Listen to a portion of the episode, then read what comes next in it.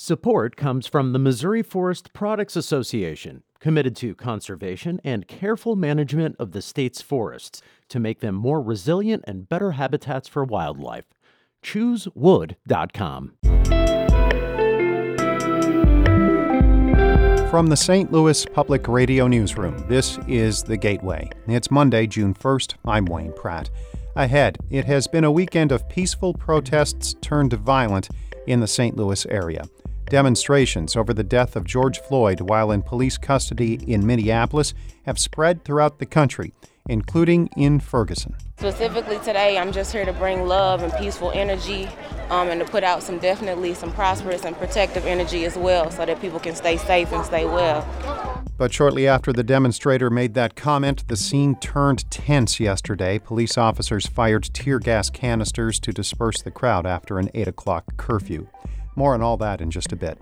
Also today, the region continues to battle coronavirus. Summer camps are slated to open today, but St. Louis Public Radio's Ryan Delaney will tell us how they will be different this year because of the pandemic.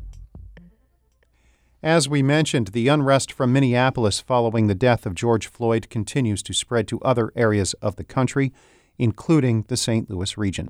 Several dozen people marched outside Ferguson Police Headquarters last night to protest police brutality and Floyd's death.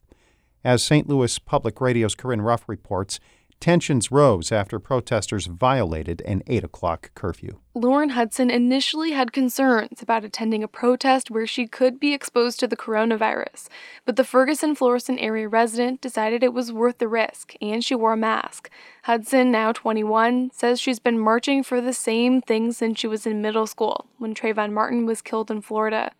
She says it's important for her to protest now because police brutality is happening everywhere. It's not fair that we as black people have to continually go through this and not see any real change. The demonstration intensified as the evening went on. Some protesters threw water bottles and fireworks. Then police officers fired tear gas canisters to disperse crowds that lingered after curfew. I'm Corinne Ruff, St. Louis Public Radio. Missouri Governor Mike Parson has declared a state of emergency. He has also activated the National Guard. Downtown St. Louis, Clayton, Richmond Heights, and Edwardsville are some of the other locations where demonstrations took place over the weekend. St. Louis County officials are urging people to keep protests peaceful.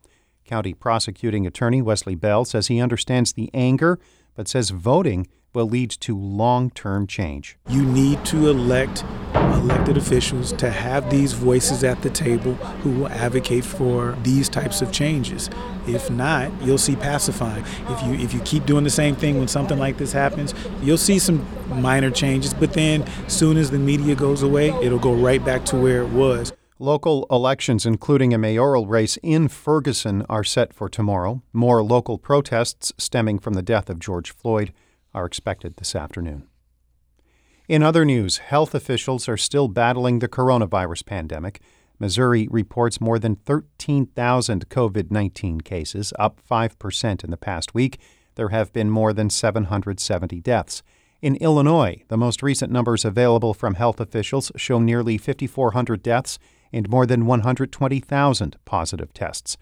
St. Louis area universities are releasing plans that would bring students back to campus this fall even with the uncertainty surrounding the outbreak. As St. Louis Public Radio's Kayla Drake explains, school leaders say they are prepared to change plans if there is a second wave of coronavirus. Area colleges will be ready to shift back to online instruction if COVID 19 cases spike this fall in the St. Louis region. The area's largest universities are installing more IT infrastructure and equipment to prepare for a smooth transition online. Faculty at Southern Illinois University Edwardsville and Lindenwood University are being asked to prepare their curriculum for online classes. And some schools, including St. Louis University, are cutting breaks to make the semester shorter.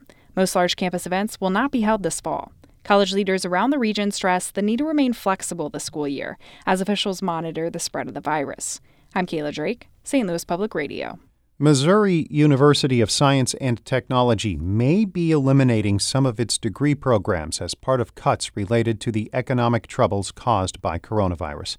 Campus Chancellor Mo Dehghani says the cuts are an opportunity to integrate and end some majors. And in fact, there might be a program or two that we outright will jettison uh, in the interest of having a much stronger core. In addition to possible degree cuts, Missouri S&T is expected to announce layoffs and furloughs during a virtual town hall meeting Thursday.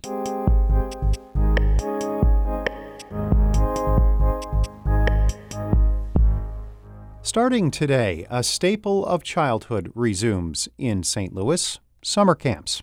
But as St. Louis Public Radio's Ryan Delaney reports, even though children have been mostly stuck indoors for months, parents are not jumping at the chance to drop them off at camp. Todd Wagner's six year old son really enjoyed the YMCA day camp last summer. He loves to swim and go to the pool. So that was always his highlight. While summer camps in St. Louis are allowed to start up, swimming is one part of the Y camps that won't take place. That's not the only reason the Wagners are reluctant to send their son to camp.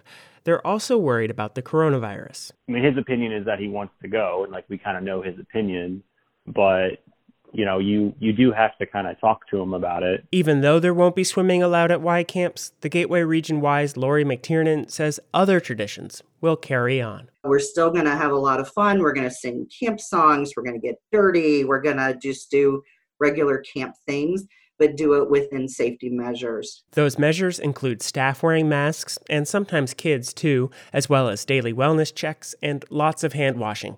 Campers will be placed in small groups and stick with them all week. There won't be any field trips. And this is not just for the Y. So I think this summer definitely will look different um, than any other summer. Zasmine Johnson is the program's manager for Blueprint for Summer. The organization promotes camp options.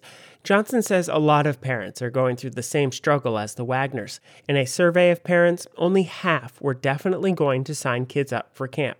But the biggest thing on parents' minds, the survey found, is safety. And they want to know that if they're going to send their kids back to camp, or if they have to send their kids to camp, they want to know what are the measures that are in place that the camp is doing to keep their kids safe. Summer camp is an important piece of the economic recovery. Parents who can't work from home need a safe place for their kids to go. But parents who are looking for camp will have fewer options.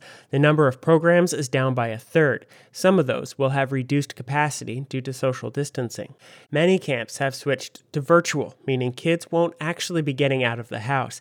Johnson says she's getting a lot of questions from parents about them. A lot of them are interested in virtual. They just have had a bad experience with spring learning, and so they don't prefer virtual. But if they can get an idea of what virtual will look like, um, they'll have a bit more ease. McTiernan, the Y's Vice President for Child Care Services, says they also considered virtual camp, but when they asked parents, they got a thumbs down. The resounding results were please don't cancel camp, please don't have virtual camp. My child needs to get out and, and be social with other friends and do normal activities. For Natalie Self's four year old daughter, a normal summer would include her friends and playing in the water. Her name is Lucy May, and she is sweet and rambunctious and curious and fun and she loves school and she loves camp and she loves her friends. But Self hasn't decided whether to send Lucy to camp this summer at Harris Stowe State University. She says it's too difficult these days to look into the future and know what the health situation will be.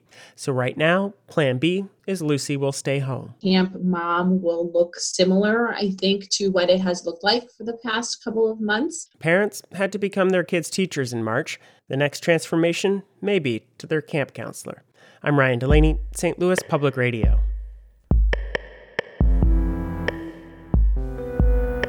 Our Maria Altman edited that report. Shula Neuman is the executive editor of St. Louis Public Radio. Music by Ryan McNeely of Adult Fur.